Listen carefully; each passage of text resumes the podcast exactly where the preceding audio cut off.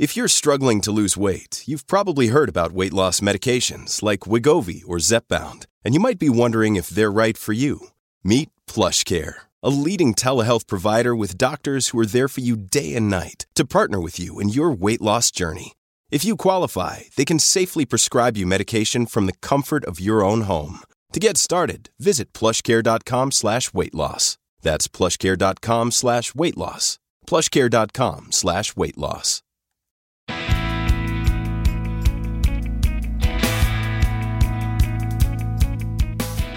Welcome to Puro Politics, the political podcast of the San Antonio Express News. My name is Gilbert Garcia, Metro columnist, and I'm joined by Greg Jefferson, business editor and columnist. This is our first podcast of 2021. I hope the new year is treating you well. And uh, there's definitely a lot going on uh, uh, in politics right now. I wanted to start off uh, with a little bit of, uh, of, of national news, which uh, you know is, is, certainly affecting our, our community. Um, and the big story of the weekend was President Donald Trump's phone call to the Georgia Secretary of State, Brad Raffensperger, who, like Trump, is a Republican. And Trump has been unhappy with the, the Secretary of State there because he feels he hasn't done enough to try to um, uh, help Trump uh, flip the, results of the election. Trump has argued that there was fraud there. There's never been any sort of uh, evidence of widespread voter fraud there, and the Secretary of State has said that.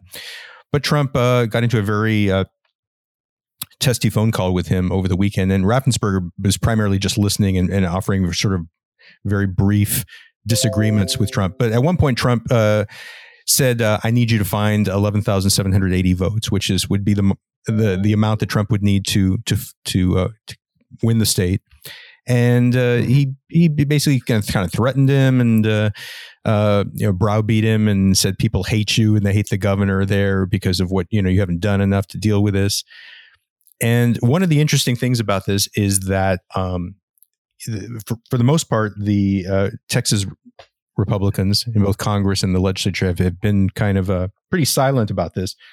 But um, Joe Straus, the former uh, Texas Speaker of the House and a San Antonian, put out a statement yesterday when the story broke and said uh, Donald Trump is trying to dismantle our democracy by seeking to invalidate an election he lost. Anyone who supports this effort is demonstrating a disregard for the U.S. Constitution, the will of the American people, the sanctity of the electoral process, and the rule of law. So, Greg, I wanted to kind of get your thoughts on the Trump phone call and and and Joe Straus's response uh, to it. It was a pretty quick response that he that he put out.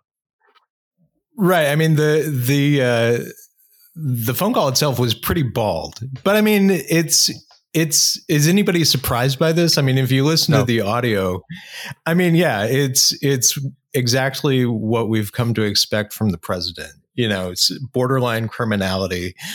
Uh, threat, you know, alternately threatening, cajoling, flattering, but mostly threatening. Right. Uh, the Georgia Secretary of State. Uh, and yeah, uh, Joe Straus is. Uh, it's funny that uh, a tweet in favor of the rule of law counts as courageous these days, but it does. And, you know, yeah. I'm for a Republican. I mean, it, you know, you, you read that and immediately you wonder, uh, is, is, he really interested in, in running for another uh, office as a Republican? I don't know. It doesn't, doesn't seem so. Uh, but yeah, like I, uh, I read the tweet and like, I, I don't like many tweets uh, but yeah, I hit like on that one. yeah, yeah. I mean, no, I mean, you're right. Yeah, I mean, it was, it, it, was, it's like, yeah, that's that's what every every recognizable Republican leader should should be saying right now. Yeah, uh, and, and the fact that they're not brings us into sharp relief. I mean, you know what? Like I said, I mean, it, shouldn't be courageous, but it is, uh, and you know, he should he should be recognized for that. Joe Straus should be. Yeah, and even before we get into like the you know the uh, the the you know the contents of the phone call, I mean the just the idea of the president of the United States uh, mm-hmm. leaning on a secretary of state, making a phone call, uh, and and and and and about the particulars of how the election was handled. I mean, this is really not something that you know presidents have been doing with, when it comes to their uh, their their mm-hmm. election mm-hmm. to to be to be telling people how you know. And there was a fascinating moment where Trump said uh, something like, uh, I, I, hear that you know Dominion's. Uh, the rumor is that Dominion is like they're they're taking their machines out of there so that no one can can see them, and and uh, and they're and people are shredding ballots. And what are you hearing about that? And and then Raffensperger says, no, that's not happening. And then later in the conversation, Trump says, you know they're taking their machines out and they're shredding. Ba- I mean, it was it was basically it's like I'm, I'm not listening to anything you're saying because I've already yeah, made yeah, up my not mind. Only that, I mean, yeah, like his his at one point his response was like, okay, well, so they're not taking the machines. Are they taking the guts of the machines out? Because right. I heard they're doing that too. It's like That's it was right. just absurd. It was it was insane. And, and when you have a president who should have access to you know as more information, more you know with uh, greater information, with greater accuracy than anybody else. Uh, uh, it's all available to that to the president. And he's saying, "Well, I'm hearing rumors that you know," and it's it's it's right. so much of what he does is about like I'm hearing rumors. But uh, another, uh-huh. you know, uh-huh. this is all happening, uh, of course, against the the the backdrop of the certification of the election. That's going to happen on Wednesday. Mm-hmm. Congress is going right. to is, is supposed to do that. Tuesday, we have a Georgia special election where two U.S. Senate seats are on the line, and that's going to determine whether uh, you know which party controls the Senate. So a lot's going on uh, in Georgia yeah. and and and across the country. And one of the things that's interesting to me is you know Ted Cruz uh, was campaigning in Georgia yesterday. He was asked about the Trump phone call, wouldn't talk about it. Uh, he has mm. he's one of eleven senators who's who has said that he will vote to block the certification of Joe Biden's victory uh, on Wednesday. And and one thing that is, has been kind of interesting lately for me is that uh, U.S. Representative Chip Roy, whose district includes part of San Antonio, he's he's a, a, a Cruz protege. He was his chief of staff, um, and Cruz helped him get elected.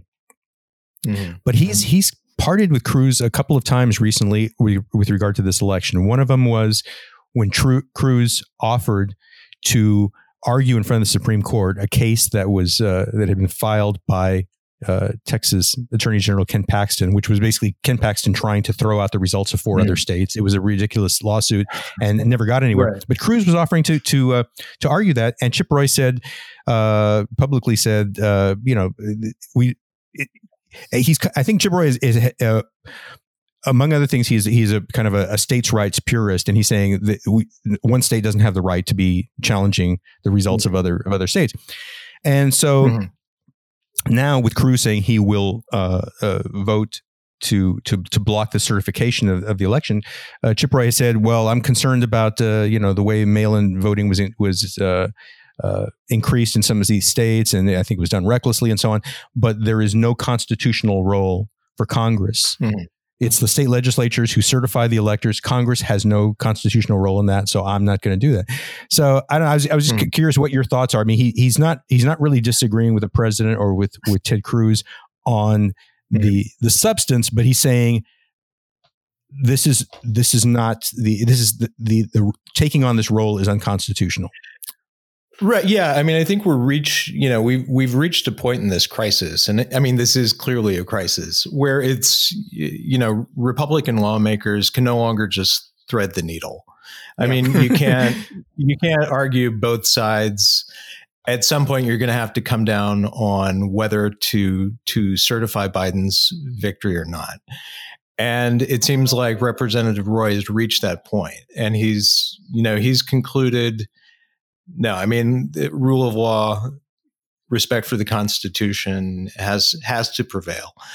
Uh, I also wonder about uh, the politics in his district. Uh, you know, mm-hmm. clearly, you know, Wendy Wendy Davis. Uh, you know, he he got past her in the general election, but you know, I mean, it's not a hard right district. and, right. I mean, is this is this a recognition that maybe maybe the the demographic composition of his district is changing, the politics is changing, it's less red than it had been. I mean, I think that's a possibility. Yeah, I think it's. I think. I think what you the the actions of a lot of uh, the politicians, and particularly on the, on the, Republican side lately, have been about whether there you you have a greater fear of getting primaried, or whether you have a greater fear mm-hmm. of losing a general election. And I don't think he probably right. has much to worry about in a primary, but he he probably right. has does have to be a little careful when it comes to the general election. So that makes a lot of sense. Mm-hmm.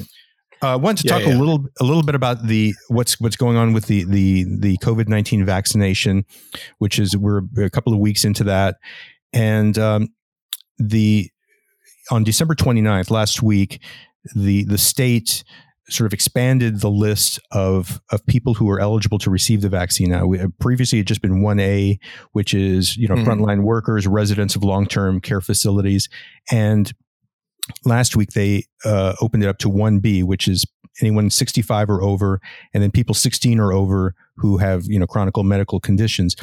So right. um, this was a surprise to the uh, localities in Texas, and there is, is, has been some confusion and chaos with this. Um, I know mm-hmm. in, in, San Antonio, we've been hearing that there there wasn't enough. Uh, there weren't enough doses of the of the vaccine. I've I've heard just anecdotally right. about people who were in one B, you know, making appointments, going and being told we can't take you now. Uh, apparently, beginning this week, uh, University of Health System will uh, be taking appointments for people in the 1B category. And so that will, that will happen. But uh, I think uh, one of the things that, that was interesting to me, I didn't realize this, but when, but uh, um, Erik Walsh, the city manager, in, in a memo that he put out uh, on Sunday, pointed out that if we include one, 1B, uh, as as the eligible part of the eligible group for this that basically now 60% mm-hmm. of the of the city of San Antonio is eligible now for for the vaccine. And and clearly we're not anywhere close to the plan had been we'll move to 1B in March. We knew that we weren't going to have enough vaccine this early. So now the the, commu- the city is in a, in a uh, or the providers are in a position where 60% of the community is eligible but we're nowhere close to that with uh, with uh, the, doses of vaccine. I mean, right. what, what I mean, do you make of what's going on? You've got kind of a logistical logjam. It, it, it seems. I mean, you had you know University Health uh, had what what is something more than seventeen thousand uh, spots open for. I believe it was phase one B appointments yeah. To start vaccination, and those filled up like fast. So yeah, I mean the demand is high uh, capacity is limited, and it's you know in some ways it's not surprising uh, that you know you're you're not you're not vaccinating uh, the population as quickly as as you'd hope. I mean, to say that sixty percent of the population could be vaccinated is a, is a far cry from actually getting them into offices or HEBs or Walgreens to get it done. You know, I think um, I think, you know, like all processes like this, uh, it's going to be a bit chaotic in the beginning, but it should smooth out, you know, over the next couple of weeks. The problem is we're, you know, we reported what nearly 2,000 new yeah. COVID new COVID cases yesterday. That's a new record from you know a, a date in December. Uh, so I mean, all of this is happening in in a backdrop of crisis with a, right. a huge spike of COVID nineteen underway. Yeah, and I've also heard, you know, just anecdotally about you know people who are working at long uh, term care facilities who are declining mm-hmm. to to receive the, the vaccine.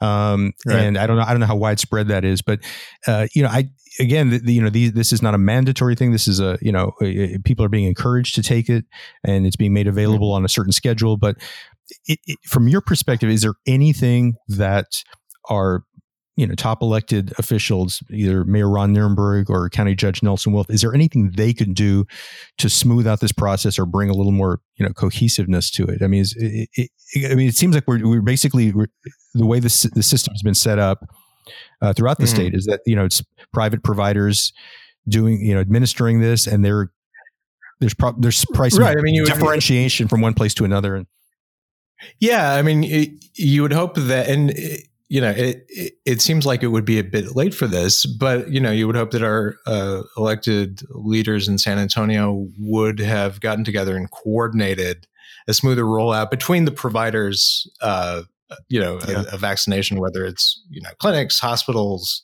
HEBs, whatever. Yeah. Uh, I don't know that they've actually done that. It, it doesn't doesn't appear to be the case. Uh, and you know, maybe it's worthwhile convening now, but it you know we're we're pretty well into the beginning mm-hmm. of this vaccination you know we're on phase 1b now yeah and after a couple of weeks i mean just on a national level we were mm-hmm. at, at, a pace of vaccinating people where it was said that it would take 10 years to get everybody vaccinated which i think we're, we're doing a little better now it's it's the it's speeding up a little bit but that was i think pretty yeah, disturbing yeah. To, to you know to hear that um i wanted yeah, to pivot to to uh discussion of the economy, your last column for 2020, uh, year 2020, mm-hmm. was kind of a, a, forecast of what this coming year will, will, will look like. I mean, what what do you what should people expect uh, from the uh, the local economy? Yeah, I mean, it's what's in in my column. By the way, was based on uh, the work of five business reporters in right. in uh, San Antonio. SA Inc. The entire last issue was devoted to you know we took five industries you know, basically uh, San Antonio's Big Five, and just kind of looked at what's ahead for them. And what what we found was, uh, you know, there are sectors of the economy that I mean, you can just you you can't even say they're recovering because they never really suffered greatly. I mean, if you take just look at the real estate market, mm-hmm. just in terms of housing, I mean, it's it demand is going nuts. It it seems as if you know, there was maybe maybe a little stumble in the housing market uh, back in April and May, but that recovered quickly, and it's just come roaring back. Mm-hmm. Uh, that's it's not entirely organic. I mean that uh, that has to do with the fact that you know we've got mortgage mortgage rates at you know n- near 0 mm-hmm. and you've got you know people who have been shut up in their homes for you know nine months now they're you know they're not returning to the office quite yet. And you know they're seeing that they've got they've got greater you know they need more space than they needed before. Uh, right. because a lot of people you know a lot of office workers even when their office is reopened they're not going to be there full time i mean there are a lot of there are a lot of businesses that are going to be you know they'll have uh, kind of basically pe- workers coming back to the office in shifts and, and you'll be working from home part of the time so the need for more space is also driving this in addition mm-hmm. to uh, near zero interest rates uh, and then you look at you know banking which has held up uh, pretty well. Uh, they, you know, after after you had this big glut of PPP loans the you know paycheck protection program loans uh, to small and mid-sized businesses and some large businesses.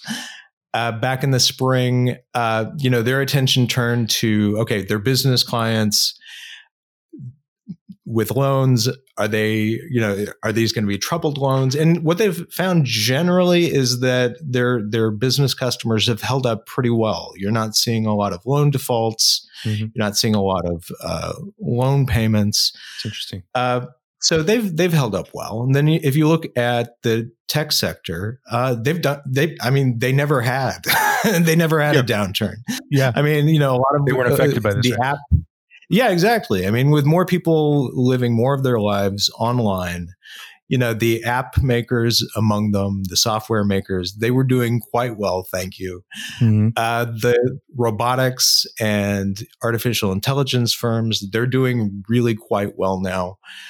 Uh, just because, I mean, there's there's going to be a greater demand for both AI and robotics going forward in you know just in terms of factory work and in terms of warehouse operations because now employers they're saying okay well we got we got stung by a pandemic one time. And i've noticed that robots are rather immune to covid so we're going to use more of these and a little more ai um, so yeah, I mean it, that those firms have done pretty well. Cybersecurity, which which is another large, you know, it's a large part of uh, San Antonio's technology industry. You know, they've they've not done quite as well as the robotics and software firms, but they've done pretty well because you still have, you know, you still have computer networks that need to be protected and maintained. Sure. But then, I mean, what you've got is is an economy where you know those with who are already earning higher incomes and have higher education, they're doing okay, if not if not well. Mm-hmm. Uh, but then you've got you've got the lower educated, lower skilled workers who are doing terribly. I mean this this pandemic has really exacerbated uh, the city's problem with income inequality. Mm-hmm. I mean, you know, just look at the the industry that that sustained the most damage, which is the hospitality and leisure in- industry. Yeah. I mean, that made up 13% of uh, the city's workforce. you know, before the pandemic. And it sustained huge job losses. I mean, the industry is right now, it's down about 30,000 jobs from where it was a year ago. But at one point in April, it was over 100,000. Hmm. I mean, it was, you know, it was a devastating blow. And, you know, these are workers who don't, you know, they didn't have a lot of savings. They don't have, you yeah. know, they, a lot of them lack health insurance. They were, you know, they were gar- barely getting by before. And uh, it's gotten like so much harder since then. Uh, so it's a really, you know, it's, it's a really split economy right now. I was talking to somebody who, uh, a, club owner who uh, was involved in trying to get money for you know live music venues uh, in the, mm-hmm. the, latest stimulus, and they got they were able to get fifteen billion dollars. But he was talking about how you know he would have would have been inclined to just keep the, the, the club shuttered because that you know it really didn't make sense to keep it open in in in in this right climate they were in. But he had employees coming to him saying, you know, could you please open, you know, just open it up because you know, just they they need whatever work they could get, and it's kind of a, uh, you mm. know, hmm. uh, it's it's a it's it's a, a financial loss for him, but he's, doing it just out of. Um, you know, concern for employees who are just who are really struggling, and I mean, and that's I'm sure that's just this is the dilemma. I'm sure a lot of you know, oh yeah, yeah. I mean, right yeah, yeah, exactly. I mean, you know, so the the overwhelming majority of of businesses in San Antonio are small businesses. A lot of them have been around, you know, for for quite a while. They have, you know, they have a pretty static workforce and they become like family. And it's you know, it, it's impossible sometimes to keep everybody on the payroll. You just don't have enough money yeah. and without any kind of you know like if if you if for some reason you couldn't participate in PPP back in the spring mm-hmm. I mean, you had to break up the family basically. And even with PPP, I mean, it's, you mm-hmm. know, we're, we're well past that. And it's, you know, business owners are having to make some really difficult uh, decisions about staffing. Uh, you know, are they going to let people who've been working for them for years go? I mean, in, in a lot of cases, the answer is yes. Like if you want, yeah. if you want the business to survive, you're going to have to reduce payroll. And even at that, you know, we, we don't know, uh, you know, how many small businesses are just going to fold, uh, before yeah. all of this ends. Yeah. Well, um, before we wrap things up, I wanted to just uh, briefly uh, talk about the the upcoming council races. We're we're really at, at that mm-hmm. point where we're we're gonna all that's going to start heating up, and up to now we've just had candidates uh, filing uh, treasury reports, and mm-hmm. uh, already it's you know it's it's still early, but I, I I can say with confidence that that the race that it is it will probably end up intriguing me the most is uh, Council District Three, where uh, uh, the out, outgoing council member Rebecca Viagran is, is term limited, and uh, we're as of now five candidates have have filed um, to mm-hmm. run there, and the one of the candidates is the outgoing councilwoman's sister, Phyllis Viagran, and uh, we also have uh, the race will also feature Tomas Uresti, the former state representative, who's also the, the brother of former state senator Carlos Uresti, who's who's serving time right now on multiple sure, felony counts. current so, yeah. so, well, I mean, Tomas Uresti got voted out of office, you know, right kind of in the middle of his his brother's uh, scandal. Right. I think it was in the middle of the trial, and so um, uh, you know uh-huh. it's it's it's not a, it's not an easy time, you know, for someone with the last name Uresti to be uh, uh, running. Although Albert yeah, Uresti Albert, got got arrested, got reelected. Albert, Albert Uresti has be, hasn't Albert Uresti become the don of the the the Uresti yeah. family now? I mean, like he's he defied he's the big wheel the gra- the political gravity there and, and and got reelected as a, a, a tax assessor. But Although I must say, uh, like, yeah, I, I, have got to say though, like Albert Uresti, um, he's he's proven to be a really capable uh, tax collector assessor. I mean, he's been yeah. he's introduced you know, it's a good deal of innovation in, in that office. It, I think. I mean, frankly, I, yeah. I was kind of surprised. I think he's I think he's benefited from I think that, that that's that's really true and I think also you know the nature of the job and the way he's kind of conducted himself he's just kind of put his head down and he's he's been you know it's it's a pretty nonpartisan uh, office yeah, yeah, anyway. Yeah. And so I think he's been able to escape, um, you know, the toxicity of the, the Uresti name now. But but Tomas Uresti is going to give it another run. And uh, I, uh, Josh Fechter, who, who couldn't be with us today, is is uh, is working on a story on District Three, and we'll probably probably have something out uh, by the end of the week. But um, mm. but I was I was just curious, Greg, is I could not remember a case you might remember. Uh, has there been uh, a, a, council a situation where you had a, a some a sibling trying trying to take over for an outgoing yeah, council member. The, yeah, the the budding uh, Viagran dynasty, I guess. yeah. I, no, no. I mean, I was I was actually trying to think about. You know, I I, I was thinking about that this morning, and no, I, I you know I don't recall a sibling trying to replace uh, you know a brother or sister in in council office. I mean you know two two clashing dynasties if you want to call it that. I mean i think uh, i think you know like the uresti the that would be like very very late roman empire dynasty right before the barbarians come crossing the frontier uh, that's where that that dynasty goes. The Viagran thing. This will be interesting to see. I, I I don't frankly know enough about uh, about her sister Phyllis. What what can you tell us about her? Yeah, I'm I'm I'm in the same boat. So, but we'll I think we're going to learn more uh, this week, mm and I know Josh is working on that. So yeah, that's yeah, yeah. it's going to be yeah. We'll, we'll we'll be revisiting that, but just it's it's I think by by nature it's going to be really interesting to see what happens there. Um, right. Well, thanks, Greg. And we're going to wrap things up. We'll be back again next Monday. Thank you all for, for listening. I hope everyone's doing well. Take care.